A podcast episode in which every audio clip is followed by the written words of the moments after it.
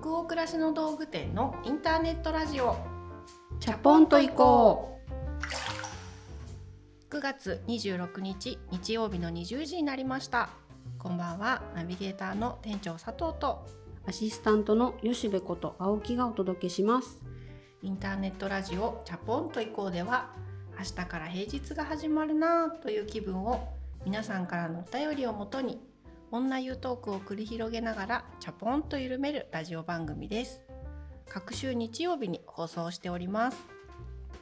なんかもう季節はずれたのかもしれないんですけど、はい。そうそう今日冒頭で話したいことを思い出しましてはい、ゼスプリのねうん、キウイお好きでしょ、大好き大好き。はい。今まで多分チャポンと行こうの中でキウイブラザーズをこよなく愛してる大好きっていうお話してたと思うんですけど、うん少し前のある時期すごい私インスタグラムの DM とかねはい。吉部さんに教えてあげてください店長みたいな今出てますみたいな。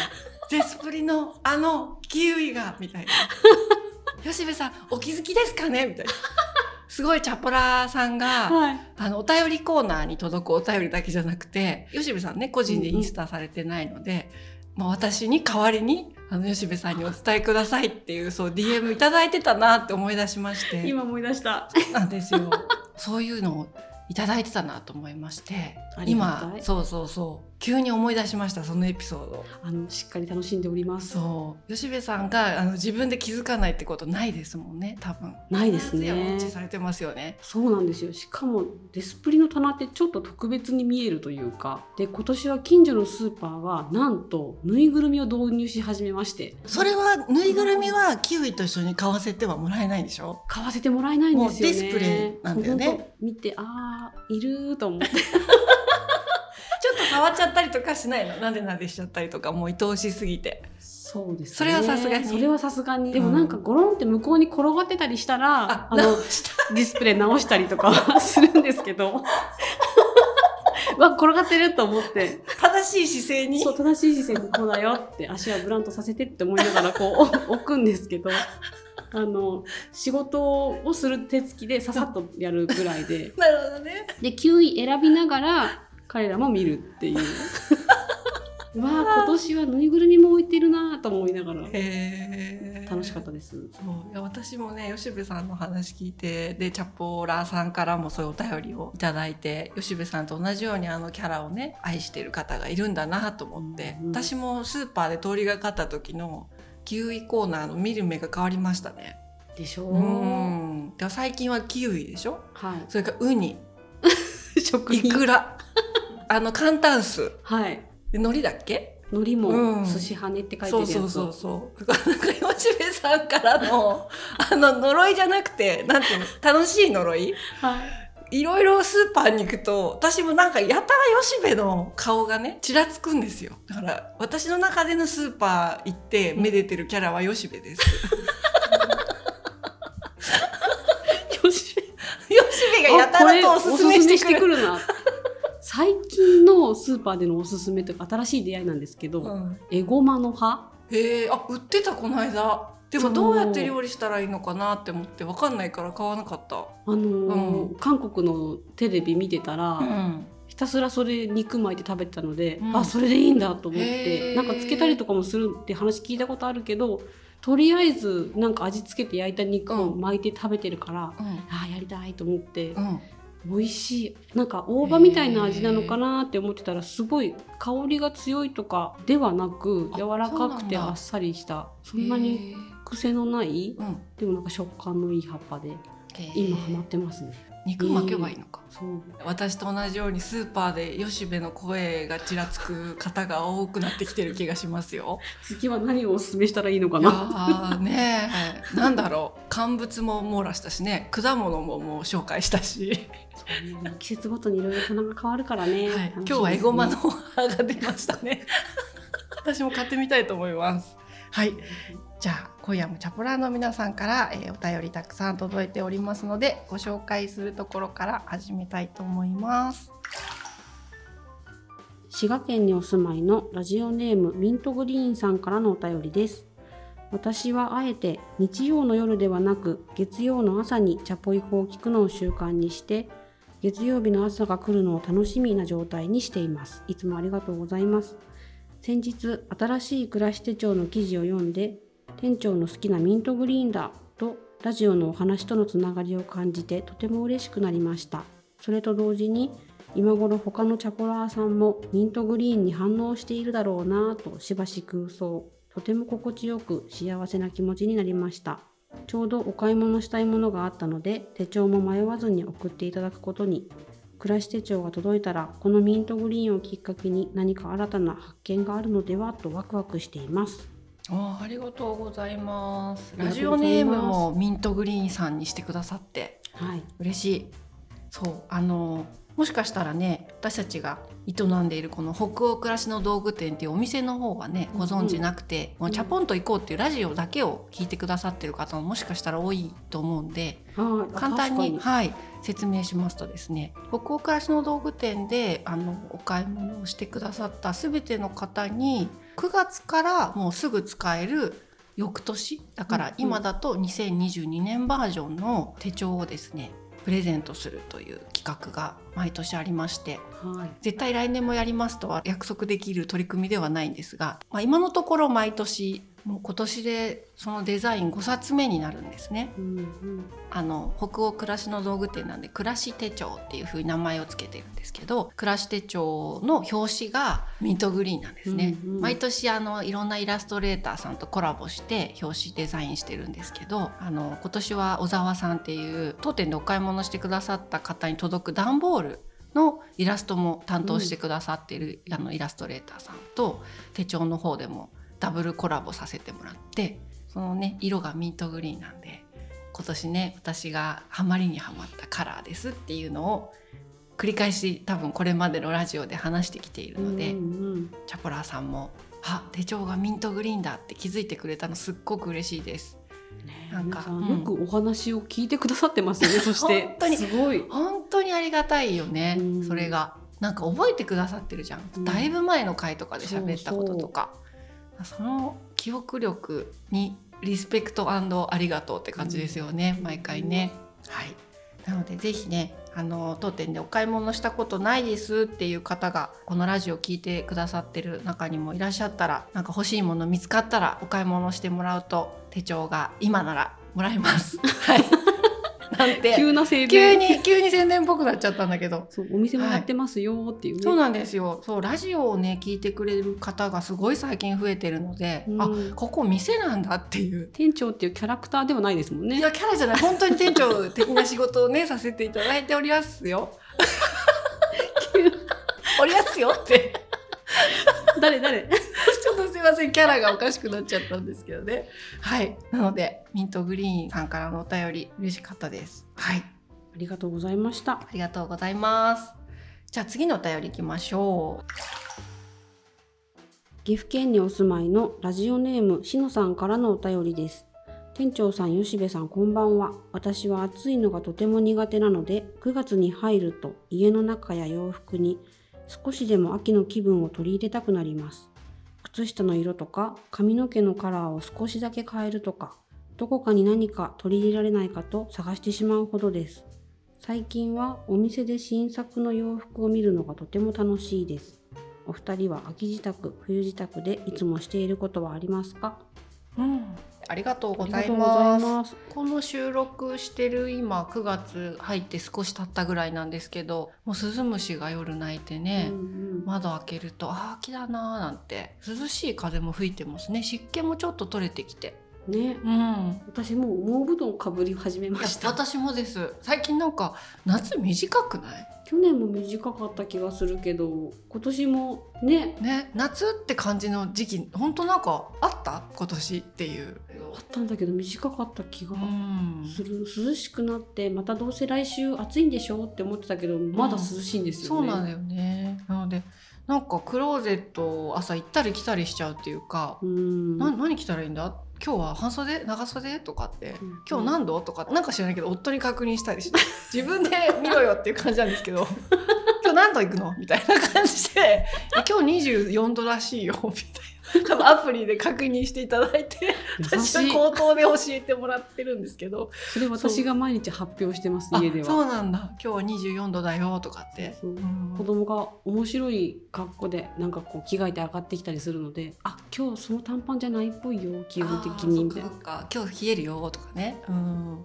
で、えーと、ご質問いただいてますよ。秋支度冬支度でしていることありますか？私まだねちょっと洋服とかまではだからそんな感じで涼しく急になってきたのであどうしようどうしようっていう感じでこれからなんですけどソファー周りとかは、うん、家の中にいる時はいる時間が長い場所なのでなんかそこがもう夏っぽすぎると違和感があるんですよね。うんうん、なのでいち早くソファー周りのクッションカバーとか膝掛けみたいな、うんうん、そういうのの色とか素材はそこだけいち早く秋仕様にもう変えました。週末。うん、吉部さんは？そうね。座布団のカバーをコットンからふかふかしたのにしたりとかあとお布団かぶるようになったとかなんですけど、うんうん、洋服そう毎年困るんですよ。あ何今日タンスに確かに入ってるけど、うん、あれ？何着たらいいの？ってなるから衣替えもしつつ洋服のリサーチも始めちゃう時期かな、うん、何買い足したら今年っぽい気分を楽しめるのかな、私らしくとか思うと。洋服はやっぱ大事ですよね。そう私もそろそろリサーチして。で、うん、そう私たちのお店ではすでにもうあのオリジナルブランドの秋冬服が始まっていて、うんうん、私たちのお店は季節の初めに秋だったら秋市ボトムスっていうのを販売して、うんうん、春だったら春市ボトムスって名前を付けてなんかこの1本ボトムスがあれば頼れるとか、うんうん、そこからお店で出していくいろんなトップスだったりアウターだったりワンピースだったりっていう新作と、まあ、全部そのボトムスがコーディネートして合うように作ってるので、うん、最初にボトムスから1本買いしとくとその後のお買い物も悩まず楽しくできますよみたいな企画でお洋服ずっと出してってるんですけど、ちょうど今ね数週間前かなその秋市ボトムスの販売が始まっているので、うんうん、何着よ何着よって私たちと同じように今右往左往している人がいたら、秋市ボトムスってアプリとかサイトで検索してもらえたらすごい嬉しいね。ね。ひとまずね1個あるとそこから皮切りになんかこう、広がっていくなって思うのでそうね何か一つよね。そうそう。チャプラーさんも新しい季節になってちょっと髪色変えようとかっていう時何を優先順位高く考えてるのかとか知りたいです。ぜひお便りでまた教えてほしいなと思います。今回もたくさんのお便り本当にありがとうございました。ありがとうございました。お便りはすべてチャポイコスタッフで楽しく拝見をしております。それでは本日のテーマとなるお便りに行きましょう。千葉県にお住まいのラジオネームゆこさんからのお便りです。下の子が小学生になりやっと金曜日の夜に読書をする余裕が出てきました。私はもともと本が好きで友人宅に伺うと必ず本棚を覗く人でした。結婚前に主人の部屋に初めて遊びに行った際も無意識に本棚を覗いていたら人の脳みそを覗き見するなんてと言われてしまいました。そんな主人からのプロポーズの際のプレゼントは100万回生きた猫でした。この絵本は大好きなんですが読む方によって解釈は様々ですよね。最近涼しくなってきて秋の気配を感じます。秋の夜長にぴったりなお二人のおすすめの本はありますか？はい。ゆっこさんありがとうございます。ありがとうございます。確かにねこの本棚って脳みそだよね人の。って言われると急に隠したくなる。うん、でもうちにいらっしゃったなんかお客さんとか友達とか確かに本棚リビングに置いてるんで吸い寄せられるようにまじまじと見られると、ちょっとこう、裸を見られてるようなさ、そういう気持ちにはなるよね。はなんかちょっと恥ずかしいなんでだろうあれ。なんでだろう。うん、確かに。なんかいろんなジャンルがあるから仕事系の本だったりとか子育ての本だったり、うん、なんか子育てであこういうことに悩んでるんだなっていうのも本のタイトルでバレるっていう悩みに直結してるものを選びますもんねなんか小説とかエッセイとかさ料理本とかだけだったらいいんだけど、うんうん、やっぱり子育てに悩んだ時買った本とかもその中に入ってるから、うん、あ佐藤さんこういうこと悩んだんだなとかってちょっと垣間見れちゃうっていうところが恥ずかしかったりはする。うんうんうんうん。だからなんかこのご主人の言ってる人の脳みそを覗き見するなんての気持ちわかるなと思って、ね、はい。まあでも結婚前だからね。見せたかっただろうね多分。脳みそ私本棚見て惚れるとかもあるよね。ありそう。う、ん、なんかあるよね。あったの？あったと思う。過去。やっぱりあの当時ね私たちの時代は本棚とかさやっぱ CD ラックっていうの、うんあの辺りをね並んでるの見てあ気が合うかもとか、うん。あ結構好きかもこの人っていうのをなんかちょっと思い出しちゃった。気はする、確かにうん、時代がね違うけどね今。そうだね。うん。で今日は秋の夜長にぴったりなおすすめの本はありますか？というご質問いただいてますよ。ちょっと持ってきましたね持ってきましたね私たち。ゆこさんからお便りいただく前とか後とかにもですね結構本にまつわる話ぜひどこかの回でたっぷりしてくださいみたいなお便りもたくさんいただだいてたので、だいぶ前に「料理のやる気を出す本」っていうテーマの話はさせてもらったことあるんですけど、今日はジャンル問わずはい。秋の夜長におすすめの本ということで,、でうん。吉部さんからサクサクいっちゃいますか？はい秋の夜長かどうかっていうくくりとちょっとあれなんですけどなんかセンチメンタルになる時期かなとも思うので、うん。この秋の匂いってこう金木犀したりとか、うん。でそうするとちょっと前のことを思い出してしかも楽しかったことの方を思い出していい気分になりたいのであの子供とすごい楽しく読んでいた絵本のシリーズなんですけどうん、「くんちゃん」シリーズ、はいはい。くんちゃんのキャンプとか、うんうん。畑仕事くんちゃんと虹くんちゃんの大旅行っていうひたすらくんちゃんが出てくるんですけどこれ熊の男の子なんですね、うん熊の男の子がお父さんとお母さんと山小屋にそのシルバニアのファミリーが暮らしてるようなインテリアの中で暮らしてていろんな友達作ったり森に出かけて遊んだり虹のなんか根元うんうん。どうなってるんだろうって見に行ったり学校に行ってみたりもするんですけどこのくんちゃんがピュアで興味の赴くままに楽しむ様子っていうのうんがすごい当時の子供と重なってて。へー。くんちゃん読むとうちの坊ちゃんを思い出すみたいな。今中学生なんでまだうちにいるんですけど、うんうんああこんな時期もあったよなっていうのを時折こう振り返る楽しみがこの本読むとできるので、今ちっちゃいお子さんいる方にもちょっと見つつあくんちゃんとうちの子ね娘息子ちょっと似てるとこあるかもとかって思いながら。ね、今あの家でそのくんちゃんシリーズを床に並べた写真をね撮ってきた iPhone を今私にすごいすごい見せつけすごい今見せられてますここで。はい、小さい画面がはい、ね、小さい画面で。そう。でも私もそのキャンプは子供に買ってあげたことあるな。私はね絵本だと未だに捨てられないし他の人にも譲れないで子供がちっちゃい時読んであげてた本で撮ってるのね、ピッキーとポッキーだわ。あー懐かしい知ってる人いるかな？かわい。いもうピッキーとポッキーは自分が読んでもらってたのですごく記憶に残ってた絵本で、それを子供生まれた時ね一番に買ってあげたねやっぱり。うん。うん。絵本って面白いよねだから。うん。私もあったな。あそうだ自分が読んでてお気に入りで破れてるんだけど補修して実家から持ってきてっていうのを子供に読ませてまた今も保管してあるっていう本があるんですけど、うんうんうん。マフィンおばさんのパン屋あの家中さパンが膨れ上がっちゃうやつ。そうそうそう。私もあれ大好きよ。あれが一番好きな絵本で、うん。保育園時代ぐらいから多分ずっと繰り返し読んでて、うん。あのだってっていう男の子が出てくるんですけど、寝ちゃうんだよね確かにそうね寝ちゃう寝ちゃう間にパンが膨らみに膨らんでいくそう。そうそう話ね。でおばさんは特に怒らないでパンをこう街中の人にじゃあ配ってあげたらいいじゃゃないみたいな感じでこう雲までパンみたいになってて。そうそう。本当にあれ最後幸せな気持ちになるよね。いや、失敗もさうん、楽しいこととか幸せに変えていけるっていうさ、そもう本当そうういうなんかギフトみたいな本だよね。そうなのよ、うん。でやりたいこと全部詰め込んじゃったパンが膨らんで街中を幸せにするから、はうんうん。あ最高。なんかあれ読んだ時から多分私あの世界に住んでますね。ああそっか。いいね。これ絵本の話で終わっちゃうよ。あ本当だね、うん。ちょっとどうしようかな。絵本の話からじゃあ私たち今大人がね、うんうん。最近読んだとか大好きとかはい。そういう話しようか。はい。じゃあもう一個持ってきたのが、うん。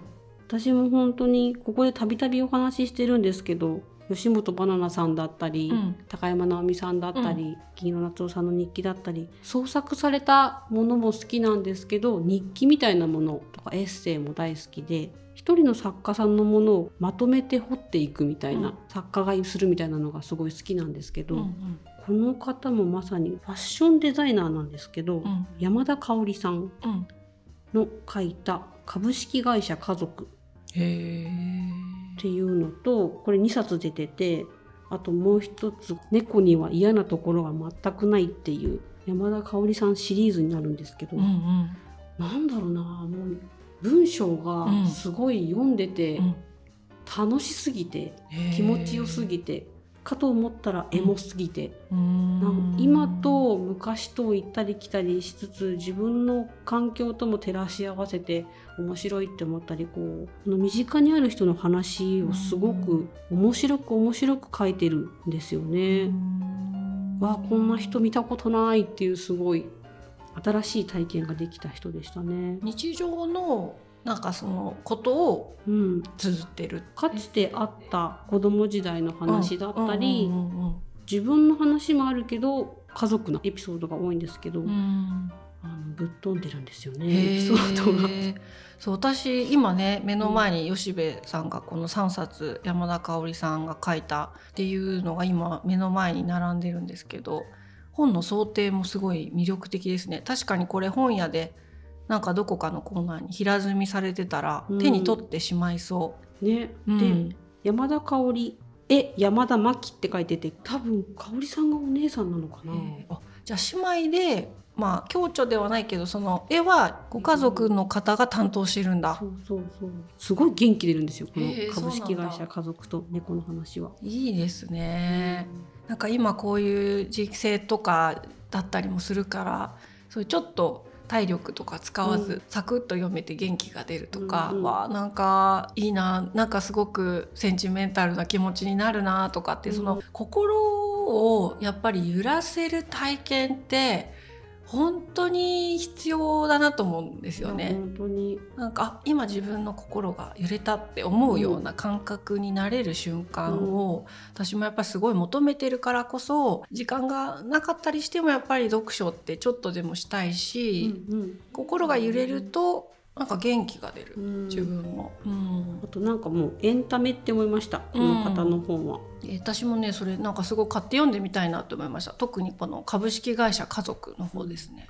気になった。私思えば家族について書かれてる本うん。を読むことが多いです。へえあでもね私もかも。だから興味があるテーマなんじゃない、うん。お互い。なんか家族とかやっぱ親子とか永遠のテーマでうんどんなに幸せに見える人とか、家庭とかもきっとなんかその人とかその家族の中にしかわからない秘密とかうんモヤモヤみたいなのとか絶対あると思うのよ。んなんかその辺にテーマとして惹かれるんだろうね。家族面白いですね。そうなんか本当に不思議血縁っていうのも家族だしその血縁だけじゃない夫婦もそうだけどね、なんかいろんな謎とか奥深さとか肯定否定いろんな感情が入り混じってる象徴ってやっぱ家族だなと思うんで、なんかあるんだろうねな。んかあるんだろううね。ん文化人類学の先生にその辺どういうの？お伺いしてみたいですね。そうだね。なんで私たちこのテーマに惹かれるんですかねっていううのをん解説していただきたい。なんかやっぱ肯定も否定もしきれないいろんなものをやっぱりそれぞれ抱えてるんだよね、うん自分たちも含めうんきっと家族という範囲の中に、うんそれって本当オリジナルのものじゃんどこ誰と被るとか絶対ないやつだからこそ、みんな一人で多分持ってるテーマなんでそれって。はいはい。共鳴共感し合えないみたいなことも多分たくさんあったりするから。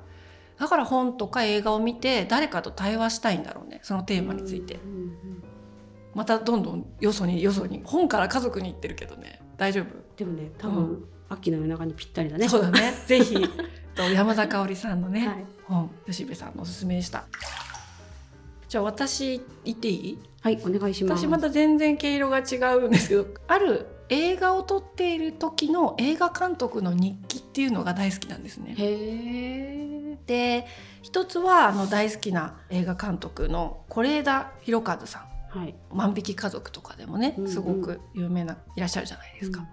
が「こんな雨の日に」っていうタイトルの結構分厚いでしょ？うん。単行本を出していらっしゃるんですけど「あの真実」っていう映画があるんですよ。カトリーヌ・ドヌーブとかあとジュリエット・ビノシュとかイーサン・フォークが一つの家族またこれも家族の話なんだけどこの映画がね、うんうんこの「真実」っていう映画を是枝さんがフランスで撮るんですよね。うん。これの構想を思いついてから実際撮り終わるまでの8年間のええ物語でもあり、へえ実際そのシューティングというか撮影が始まってから撮り終わるまでに監督が今日何朝食べたとか、うん何時に寝たとかっていうことも含めて日々がすごくリアルに綴られていて、うん。物語って思いついてから誰を俳優としてアサインするか決めたり決めた後にわざわざアメリカに飛んでイーサン・フォークとちゃんと話し合いに行ったりとか、うんジュリエット・ミノシュと話し合いに行ったりとかっていうそういう移動距離もすごいし、うんいや一本の映画作るためにこんなにエネルギーを使っているんだなとか全然カルチャーとか価値観が違う俳優を集めてきて一つの物語を演じきらせる体力みたいなうんことの凄みがこの分厚い日記本からひしひしと伝わってくるんですね。なんでなんかこの是枝さんの日記を私は先に読んでから映画を見たんですけど、うんそうなんか映画監督の苦悩を結構知ってから映画を見るとああの時書いてあったメインのロケーションになる家を探すのがすごい大変だったっていう話が出てくるんですけど、あそれで選ばれた家ってこういうビジュアルなんだとか、うんこういうお庭があるお家に決めたんだとかっていうのがすごい個人的には萌えポイントで、そうなんか一つこんな雨の日にっていうのはあの映画好きの方にもすごくおすすめしたいうん是枝さんの日記本です。はい、タイトル「こんな雨の日に」ですね。はい、はい。でもう一個も映画監督の日記本なんですけど西川美和さんまあ師匠が是枝さんですよね。おはい。の「スクリーンが待っている」っていう最近出された本があって、これは役所広司さんが主演を務められて最近すごく評判が良かった「素晴らしき世界」っていう映画をうん。撮る時の西川さんの日記本です。そう。でこれがね最高なんでちょっと見て日記本なんだけど結構折り目がドッグイヤーがついてるっていう本当だ。そなんか読みながらなんかもう胸がいっぱいになっちゃって一回折り目つけてパタンと閉じるみたいうんうんうん。ななんだろうこの感情みたいに何回もなったんだけどなんか西川さんってテレビとかで対談番組とか出ているのを見るとほぼ私と同世代ぐらいですごく柔らかい雰囲気のうん。見た目うんお話し方に見えるんですけど書いているこの文章が力強すぎてうん。覚悟がすげえなっていう何かを作りきるぞっていうことに対して決めてる覚悟が本当にすごい方だなってなんか同じ年代の女性としてなんかもうリスペクトしかなくてずっと昔からデビューして同じこうプロデューサーとかスタッフィングとかで撮ってこられてる中でこの素晴らしき世界を撮るっていう時に長年こう連れ添ってきた映画を一緒に作る仲間を、うん。まあ、切るっていうシーンがあるんですよ。うんそこがなんかもう読み進める時にうんうん。何とも言えない感情になって、まあ、ある意味で通過だった人を外して別の人と組んで撮るっていう、そういう決断をできる人なんだなっていうこととかそうなのでこの本を読んだ後でやっぱり映画館に行って素晴らしき世界を見たんですけど感動がねもう4倍ぐらいだったやっぱり。ううん。ん。なので最近は映画監督が書いたある期間のノンフィクション日記みたいなのを結構読んでます。そういうのがあるんだね。あるんですよ。監督もしながら日記も書いてたんですそうね。なのよだからなんか映画監督だからっていうよりやっぱ何かを生み出そうとする人の苦悩みたいなうんお話も好きなんでしょうね。一筋縄ではいかない人に言えないようなことも言ったりやったりしながら作り上げていくいい人ではいられないっていうか、うんある種の無様さを晒してくれてる本だと思うんうんで、うんなんか励まされるよやっぱり。うんえ読んでみたいね。はいですあともう一個はねあのはい簡単に、えっと、平松陽子さん大好きなんですけどうん。食のエッセイとかもすごい好きなんですけど平松さんの「買い物71番勝負」っていうエッセイがありましてはい。これはねなんかよく読んでる何度もへえ。本当にあの下着とかさうん。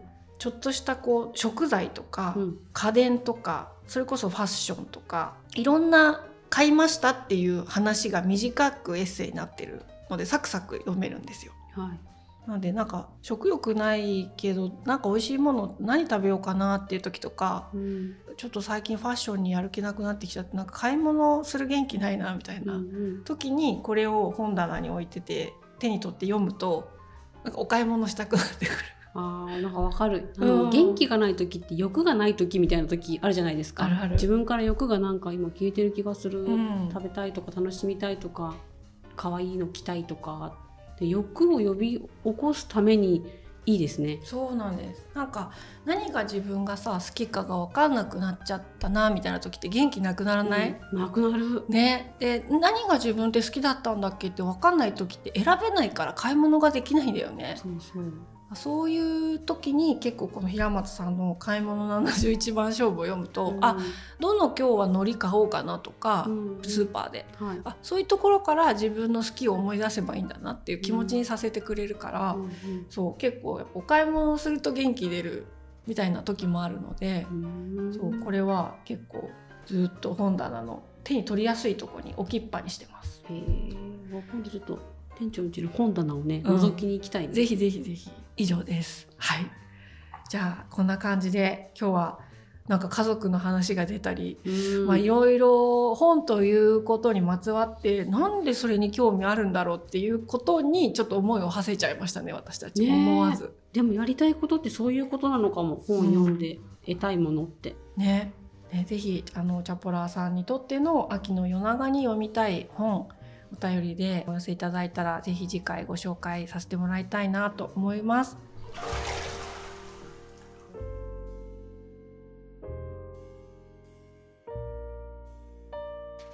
さて今夜のインターネットラジオチャポンと以降はここまでです皆さんお湯加減いかがでしたでしょうか？今日は吉部さん秋の夜長にはい。なかなか使ってられる使ってら温度？私たち決めていいのかなそれって思っちゃう感。じだったけど。うん、今日は41度にはい。しようかな。はい。なんか淡々と喋っちゃいましたね。皆さんの気分が今日も少しでも緩まると嬉しいです。番組は北欧暮らしの道具店のサイト上やアプリに加えて YouTube や Spotify など合計7カ所で配信をしております。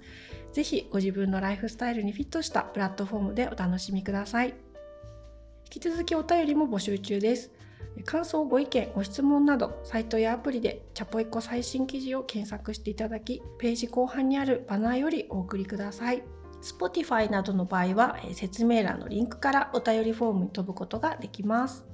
全国のチャポラーの皆さん、お便りお待ちしてます。次回のチャポンと以降は10月10日日曜日の夜20時を予定しております。それでは明日からもチャポンと緩やかに、そして熱くいきましょう。ナビゲーターの店長佐藤と、アシスタントの吉部こと青木がお届けしました。それではおやすみなさい。おやすみなさい。